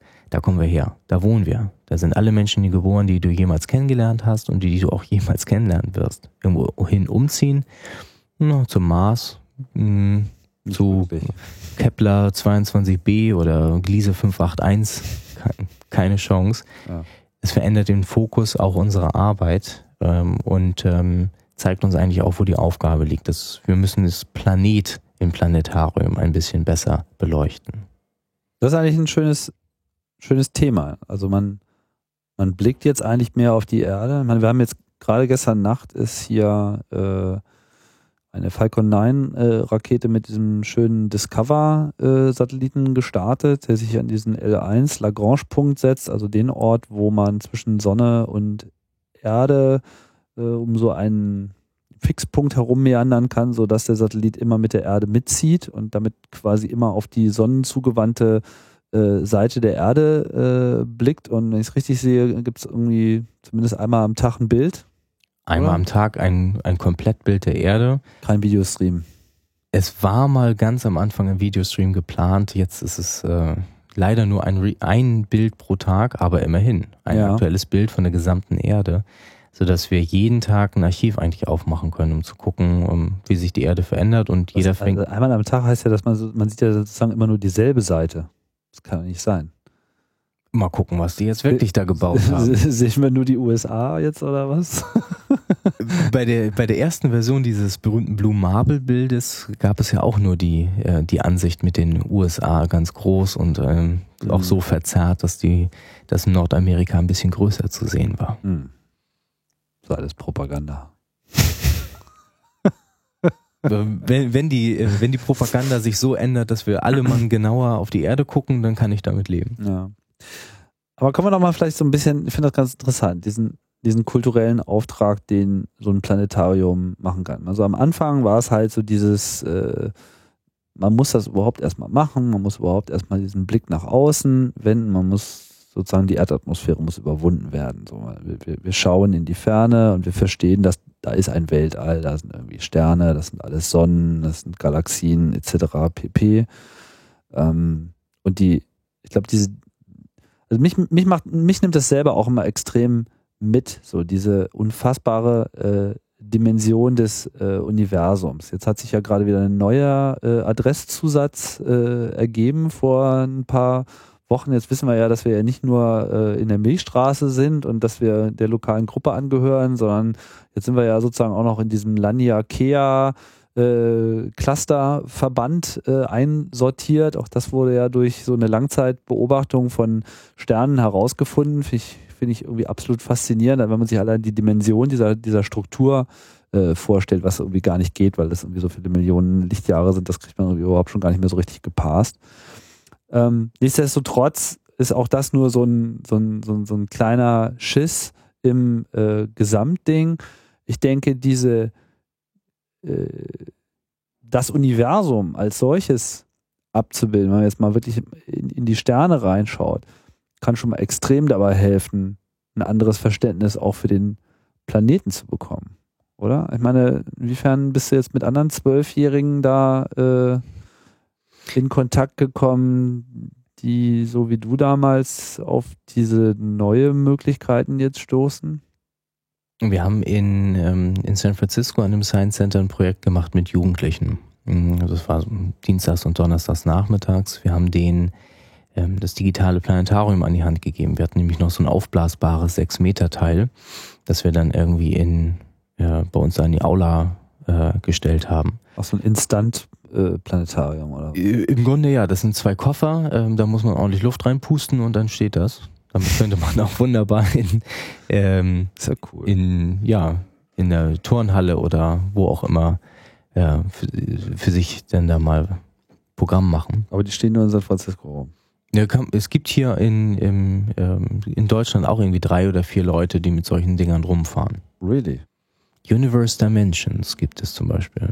Die kann man mal fragen. Die kann man dann buchen für, weiß gar nicht, was die nehmen, aber die sind den ganzen Tag in der Schule und zeigen dann da pro Tag tausend Kindern den Sternenhimmel. Ne? Berg und Prophet, das ist ja durchaus auch eine Frage, ja. ähm, ob man denn immer alle zum Planetarium kriegt oder ob das Planetarium dann nicht Wenn zu den Schülern. Wenn Universum kommt, kommt das Universum zu dir.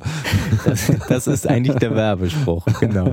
Den muss ich mir gleich aufschreiben. Ja, das wäre mal was äh, für einen Kongress, wäre das mal was für das. Ja, das stimmt. Mhm. Und man kann, ähm, naja, oder in diesem Projekt mit den Jugendlichen, was wir gemacht haben, wir haben denen ein bisschen Astronomie beigebracht, wir haben denen die Software beigebracht und dann ähm, haben wir sie einfach mal gucken lassen, was sie denn daraus machen. Ja. Und es ist nämlich genau das passiert, worauf du ähm, hinaus willst, dass sie sich in der Software ein bisschen verloren haben und einfach nur ja, rumgef nochmal rumgeflogen sind, von uns haben sich erklären lassen, was man da eigentlich genau sieht und diese Größe des Kosmos das erste Mal gespürt haben. Noch anders als ähm, ja, wir das so mit zwölf ähm, uns angeguckt haben. Da waren wir ja schon mit den Bildern in Was ist was Büchern und ähm, mit, ähm, mit dem Anblick vom Sternenhimmel fasziniert. Diese Generation hat die Möglichkeit, sich das auch selber zu erarbeiten, zu erfahren. Diese Software, von der ich erzählte, Worldwide Telescope, läuft im Browser, HTML5. Hm. Kann man einfach ausprobieren, kann man sich selbst seinen Platz im Universum suchen. Das Spannende, was dann aber passiert ist, ist, dass ähm, dieser, dieses Gefühl der, der Leere, dieser Größe, oh Gott, was ich hier mache, ist völlig egal, ähm, dass wir dann eine Möglichkeit gefunden haben, das zu kanalisieren, um zu sagen, nein, nein, es ist nicht egal, was ihr hier macht. Es hat alles eine, eine Auswirkung auf Freunde, Familie, auf den Planeten, auf den Klimawandel, was auch immer. Jeder kleine Beitrag, den wir einer Gesellschaft ähm, hinzufügen, ähm, verändert das große Ganze. Und da ähm, waren die Planetariumsprogramme, die ich die letzten 20 Jahre so mir angeguckt habe, manchmal nicht so gut. Dass man ziemlich verloren draußen im All war und die Zuschauer dann auch zu mir kamen und sagten, ja, ich fühle mich so klein. Das ist, kann aber nicht Sinn und Zweck des Planetariums sein. Das Planetarium muss sagen, ja, ja, das ist ja alles groß, das ist alles weit weg. Wir sind aber Teil von diesem Universum. Ne, jedes Atom, was wir so in uns haben, Kohlenstoff, Sauerstoff, alles erst in Sternen entstanden. Wir sind Sternenstaub. Wir gehören dazu. Wir sind nicht entrückt, entfernt davon, sondern wir sind Teil von diesem Materiekreislauf des Universums. Der Supernova kein, kein Mensch. Genau, und wenn man ähm, zum Beispiel einen Ehering trägt, der aus Gold ist, dieses äh, Gold ist nicht in, in den Sternen direkt ähm, zusammengebastelt worden, sondern erst in der Supernova. Nur Supernova-Explosionen sind so schwerwiegend und so äh, ja, gewalttätig, dass sie so etwas wie Gold herstellen. Beim normalen Sonne ist, glaube ich, bei Eisen Schluss. Ne? Bei Eisen ist Schluss und dann ähm, fällt es in sich irgendwann zusammen. Innere Kern fällt, ähm, ja, mh, ja, innere Kern fällt in sich zusammen, die äußeren Hüllen werden weggepustet ähm, durch Schockwellen äh, und da passieren dann genau die äh, physikalischen oder chemischen Prozesse, die zu ganz schweren Elementen und schönen Elementen wie dem Gold führen. Das heißt, diesen, diesen Blick auf die Erde zu vermitteln, das siehst du eigentlich als, als Hauptaufgabe? Und den Zugang zu schaffen zur Wissenschaft. Mhm. Die Wissenschaft sitzt oft doch noch in ihrem Elfenbeinturm und ähm, dabei sind das ganz spannende Geschichten, ob das nun um Gentechnologie handelt oder ähm, Plattentektonik, Photosynthese. Ähm, wir über die Raumfahrt sprechen, wenn wir auf ähm, einem Kometen eine Raumsonde landen. Das sind alles so Themen, die es ähm, eigentlich ähm, oder die eigentlich die Möglichkeit haben, junge Menschen zu begeistern. Aber wir noch über ähm, ja zu viele Hürden sprechen. Der Schulunterricht, ja, der Wissenschaftsunterricht in der Schule, da gibt es Bücher, da sind kleine Bildchen, die begeistern niemanden. Das Planetarium kann es aber. Oder Medien, neue Medien generell. Wenn Schülerinnen und Schüler sich selbst den Zugang zu Wissen schaffen, mit eigenem Interesse an Sachen gehen und nicht gehemmt werden durch irgendwelche Data Policies. Weil bei der ESA müssen die Daten die ersten 400 Millionen Jahre ähm, erstmal auf dem Server irgendwo in Garching äh, oder in, in Köln liegen, bevor sie freigegeben werden. Ja. Sondern meine Idee ist, das, was das Planetarium kann, ist ähm, ja eigentlich ein Datenfilter an alle wissenschaftlichen Daten und Geschichten. Wir arbeiten das auf, wir ermöglichen aber den Zugang zu den Originaldaten, zu den Mhm. Originalbeobachtungs- oder Simulationsdaten. Das heißt, das Planetarium wird so eine, so eine Art Einfallstor in die wissenschaftliche Datenwelt und ermöglicht dann am Ende auch eigene Visualisierung. Ja. Das heißt, wenn ich irgendwie findig genug bin und mich das interessiert, könnte ich quasi irgendwann mal an euch herantreten und sagen, was ist die API, wie komme ich jetzt hier an die äh, Daten ran, was kann ich damit visualisieren und wenn ich jetzt äh, einen Flug vom, keine Ahnung, äh, hier Discover-Mission, einfach mal den, den kompletten Start ähm, bis zu diesem Lagrange-Punkt ähm, mitfliegen möchte, dann wäre das damit möglich. Korrekt, wir demokratisieren das Planetarium. Mhm. Die Software wird auf äh, 40 Rechnern unten ähm, im Medienlabor laufen, steht Schülerinnen und Schülern zur Verfügung. Mhm. Ich kann mir aber auch vorstellen, dass wir ja, Workshops machen, wie, ähm, wie visualisiert man für die Kuppel und wirklich allen die Möglichkeit geben, diese Kuppel zu nutzen. Na, ich verstehe mich ähm, nicht als derjenige, der da jetzt ja genau vorschreibt, wann um 14 Uhr welches Programm immer laufen wird, sondern das ist eine neue, neue Art Medium, neues Wissenschaftstheater, was es so noch nicht gibt weltweit. Ja. Und wir wollen euch allen die Möglichkeit geben, in dieser Kuppel was zu machen. Wir sind die Letzten, die sagen, Mensch, das passt hier aber nicht rein. Alles, was diesen Planeten angeht, ob das nun Wissenschaft ist, ob das Gesellschaft ist, hat in diesem Raum Platz.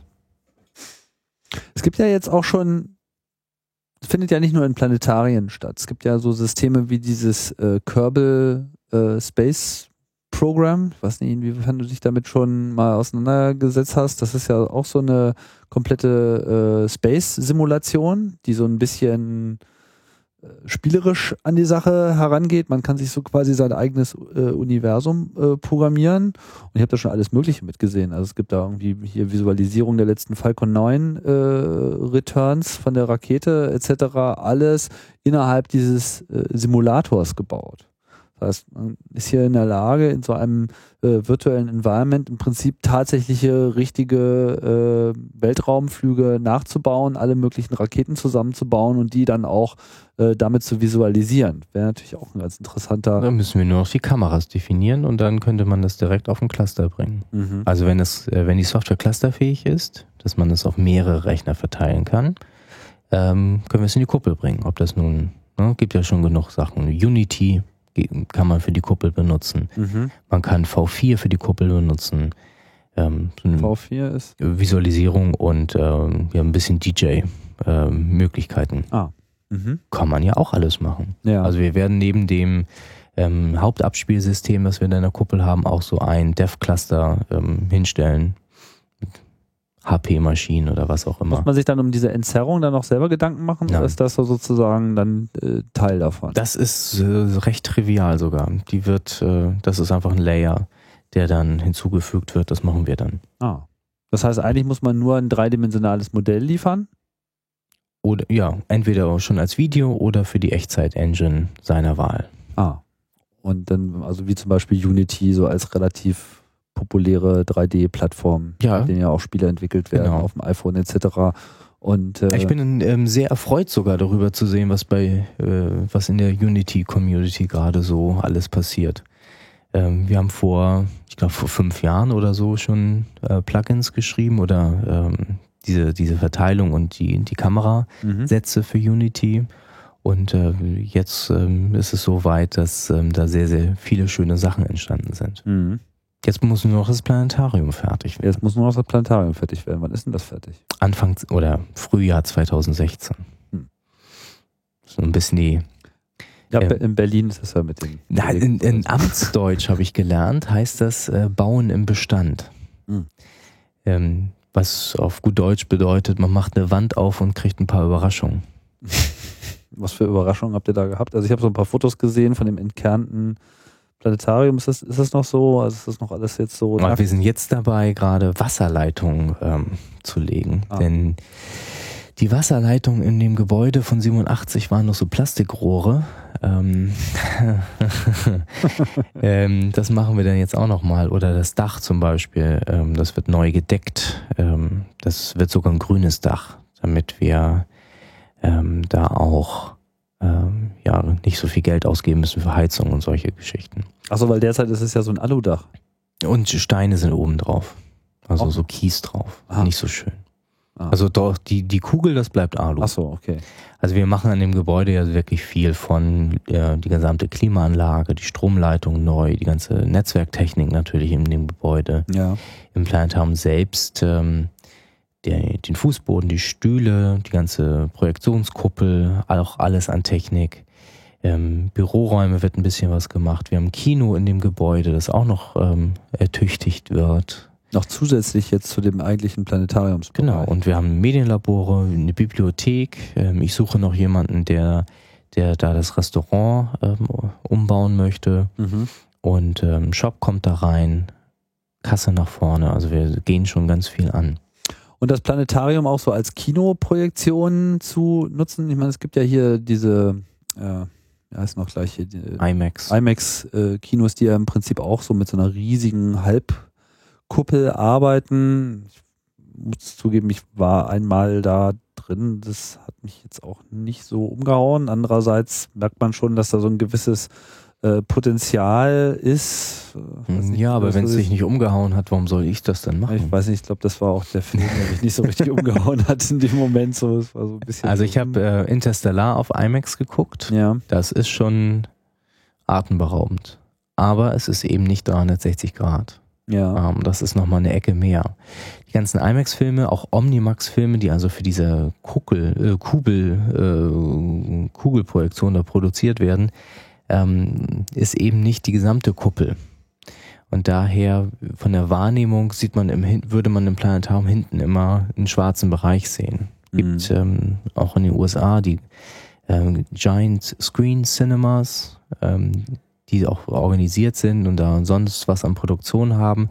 Das sind aber alles äh, ja, Narrationen, Filme, die von A nach B durchlaufen. Ich persönlich glaube, dass das Besondere in dieser Kuppel ist, dass man da einen Experten hat, mit dem man sprechen kann, der das moderiert und dass ganz viele Geschichten live passieren in der Immersion der Kuppel. Dass ein Gruppenprozess stattfindet. Mit 314 Leuten, die da drin sitzen, wir können in Diskurs, in Diskussion treten. Das sind die besten Veranstaltungen, wenn irgendwann mal äh, jemand aufsteht und sagt, äh, ja, aber das habe ich nicht verstanden, erklär es doch nochmal. Oder wie ist denn das und das? Ja. Und man wirklich sprechen kann. Filmvorführer und 360-Grad-Kino, da kann man ja weiterhin in, ins IMAX gehen. Es gibt aber auch, ich habe gerade in letzter Zeit eine Menge interessanter Quellen für so 360 Grad Video äh, gesehen. Also zum Beispiel gibt's ja diese lustige äh, Kamera, die man so äh, Hochwirft. hochwirft Mhm. und die dann mit dem Beschleunigungssensor selber quasi weiß, wie schnell sie gerade ist und im höchsten Punkt irgendwie auslöst und dann so ein 360-Grad-Foto macht. Das andere, was mir natürlich einfällt, sind diese Street View-Karren von äh, Google, die ja im Prinzip auch nichts anderes machen, als durch die Stadt durchzufahren. Also man könnte so einen wunderbaren Berlin-Film machen, wo man quasi 360 Grad einfach nur durch die Gegend fährt. Wäre das nicht verhältnismäßig, verhältnismäßig einfach zu realisieren? Das, äh, also für den Unterhaltungscharakter werden wir bestimmt auch Sachen machen so, aber selbst, ähm, selbst produziert. Es gibt eine Idee, die ich gerade versuche umzusetzen. Das ist in, in der Tat ein Musikprogramm mh, von und mit Berliner Musikkünstlern, ähm, die ihre Geschichten so ein bisschen der Stadt erzählen. Also ich meine jetzt nicht irgendwie Stadtaffe oder sonst was, sondern schon ähm, neu für das Planetarium produziert. Ähm, vielleicht auch Acts, die noch gar nicht so bekannt sind, ähm, die Lust haben, ähm, mit uns zusammen dieses Medium 360 Grad auszuprobieren. Es ist ja nicht nur visuell spannend, mit so einer Kamera durch die Stadt zu laufen, sondern wenn wir 360 Grad Sound auch in diesem Raum haben, also nicht nur Surround, sondern man wirklich den Ton im gesamten Raum wahrnehmen kann und orten kann, dann müssen wir auch dafür Produktionswege finden. Also diese 360 Grad Kameras mit GoPros, ja. ähm, ich weiß gar nicht, was die kosten, dreieinhalbtausend, alles zusammen.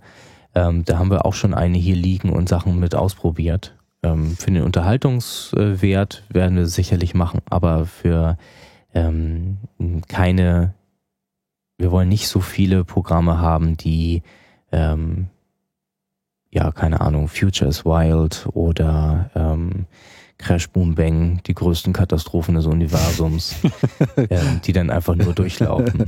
Kein NTV-Programm sozusagen. Ja, Panzerdokus auch nicht unbedingt.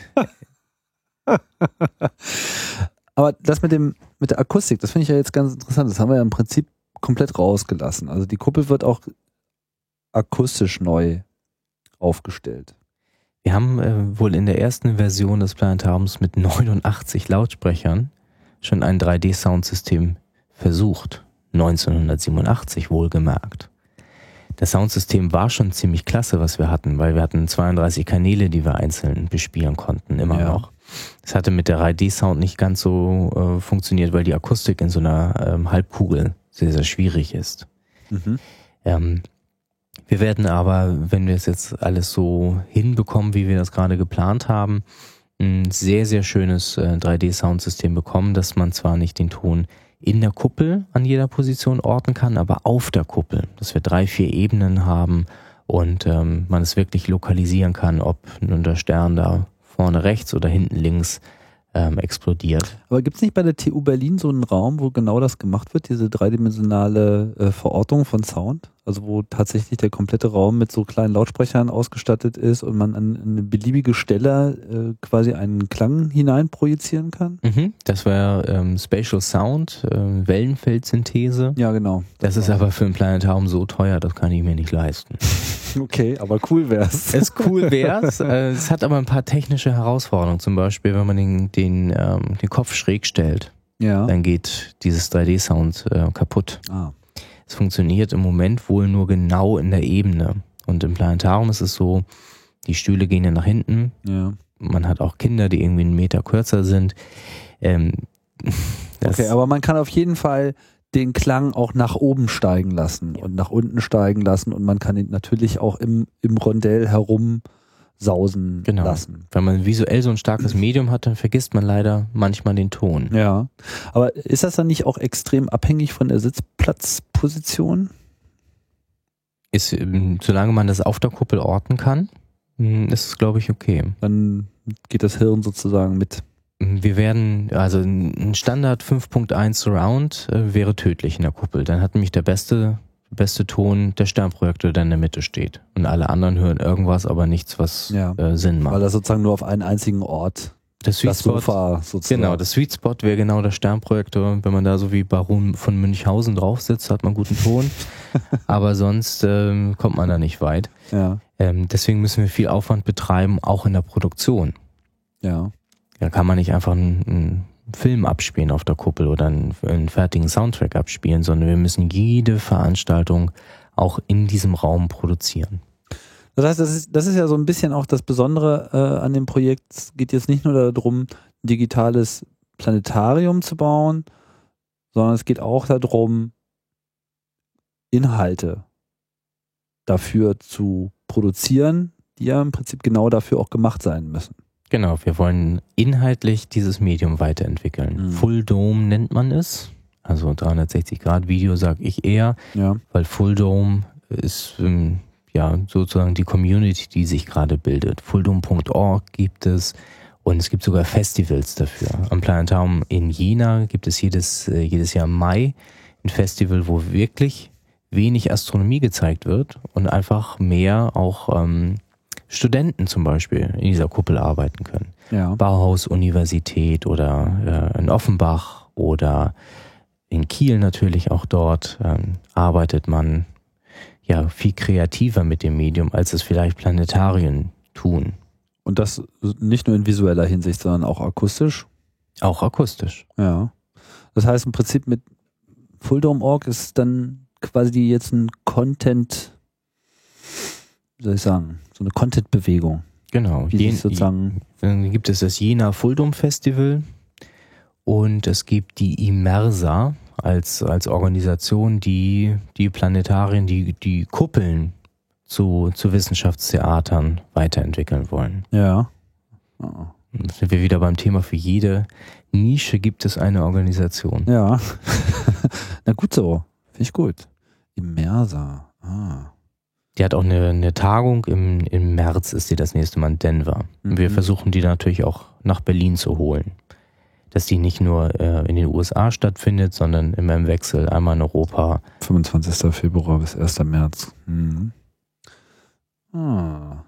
Ja, da sehe ich ja auch Möglichkeiten fürs Chaos Communication Camp. Da stand ja auch schon der ein oder andere Dom äh, herum, der mal eine etwas äh, intelligentere Bespielung äh, gebrauchen könnte. Zumal ja diese ganzen Dom, gibt es ja auch zahlreiche äh, Projekte, mit denen man sich relativ schnell so einen Dom aufbauen kann. Es gibt jetzt auch schon die ersten 3D äh, gedruckten Domprojekte, was ja auch ganz hilfreich ist, um so diese ganzen unterschiedlichen ähm, Gestängeabstände hinzubekommen. Und dann hätte man so quasi äh, so ein Instant 3D-Kino, wenn man sich das äh, von innen entsprechend auskleidet. Muss man nur noch die Projektion hinkriegen. Da würde dann wiederum das System mit den Beamern und der automatischen Kalibration ganz gut greifen. Oder man nimmt ein Fischei. Also ein, äh, ja, ein Fischei-Projektionslinse. Die gibt es ja auch einigermaßen günstig. Und dann einfach mit einem Beamer. Und dann mit einem Beamer. Das ist man in der, in der Auflösung natürlich ziemlich ähm, runter, aber mit den neuen Beamern, die haben auch zweieinhalbtausend mal irgendwas. Das reicht für eine kleine Kuppel schon. Also bis zum normalen HD oder Doppel-HD 2K Beamer Mhm. quasi. Also man braucht jetzt noch nicht mal so einen quadratischen Industriebeamer. Ja, das, da könnte man schon ein paar Sachen ausmachen. Diese mobilen Planetarien, diese aufblasbaren Dinger, von denen ich erzählt hatte, die haben Ja. zum Beispiel nur so ein Fischei in der Mitte mit irgendeinem JVC oder äh, NEC-Beamer drunter. Mhm. Und das funktioniert dann wunderbar. Muss natürlich auch aufpassen, dass die Kinder da nicht mehr drauf fassen, wenn die da reinlaufen. Ist ein bisschen heiß. Nö, einfach nur, dass man dann einen perfekten Fingerabdruck auf der Linse Ach hat. so, verstehe.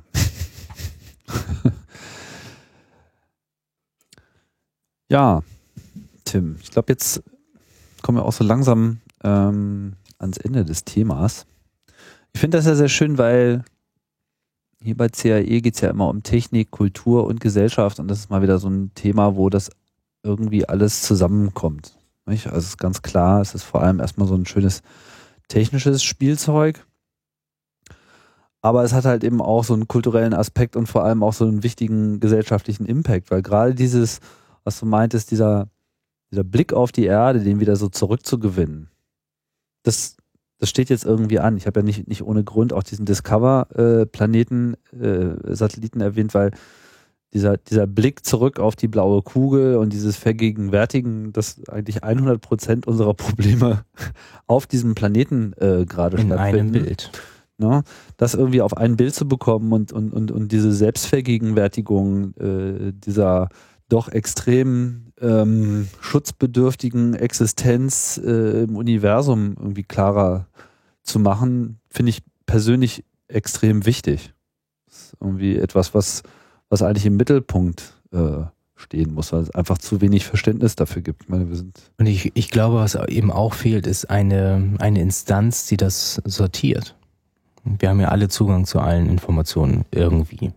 Hm, Wir können bei Facebook gucken, wir können bei Twitter, beim äh, Institut für Klimafolgenforschung ähm, lesen, was die an Pressemitteilungen haben. Wir können Spiegel Online lesen, wir können überall unsere Informationen holen. Aber umfassendes Bild, eine Zusammenfassung zu liefern, ähm, einer, einem Ort, dem wir vertrauen, das können Museen sein, das können oder soll aber in Zukunft auch das Planetarium leisten. Dann wird das so ein, so ein kultureller Ort, wo man sich so sein, sein tägliches oder zumindest wöchentliches äh, Update über den Zustand des Planetens äh, abholen kann. Und wenn man sich mehr über Luftverschmutzung interessiert, dann wählt man mal das Luftverschmutzungsprogramm und dann sieht man mal nicht nur, wie das so theoretisch an sich ist, sondern vielleicht eben auch ganz konkret, wie es ist. Und eben aber auch den, den positiven Ansatz zu finden. Es ist ja nicht alles schlecht. Ja. Wir sind ja nicht ähm, jetzt in einer Abwärtsspirale, wo es keinen Ausweg gibt. Sondern ähm, man merkt ja, wenn man mit Leuten über den Klimawandel spricht, dass ähm, ja viele einfach schnell abschalten und sagen, ja, ich kann ja nichts machen.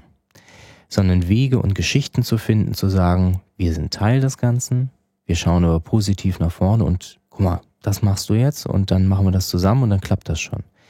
Denn wir können als Gesellschaft Veränderungen hervorrufen. Wir müssen nur dran glauben und vernünftige Handlungsansätze zusammen definieren und finden. Dazu können auch die Techniker was beitragen. Vor allem die Techniker müssen und sollen dafür was beitragen, weil sie diejenigen sind, die es sortieren für uns und uns den Zugang zu Daten und den Zugang, Zugang zu Informationen liefern. Schön gesagt. Tim, vielen Dank. Vielen Dank. Ähm, das war's zu digitalen Planetarien und wie ich sagen würde, so ein bisschen so dem potenziellen neuen Tor zur Datenvisualisierung der Welt, wie wir es äh, eigentlich schon lange gebraucht hätten. Unter Wasser wäre dann übrigens auch mal ganz gut, fällt mir gerade noch ein. Weil das ist ja so ein bisschen auch das totale Mysterium, wo man irgendwie überhaupt nicht weiß, was es ist. Aber das Fass mache ich jetzt mal nicht auf. Also, vielen Dank und äh, vielen Dank fürs Zuhören. Das war CAE.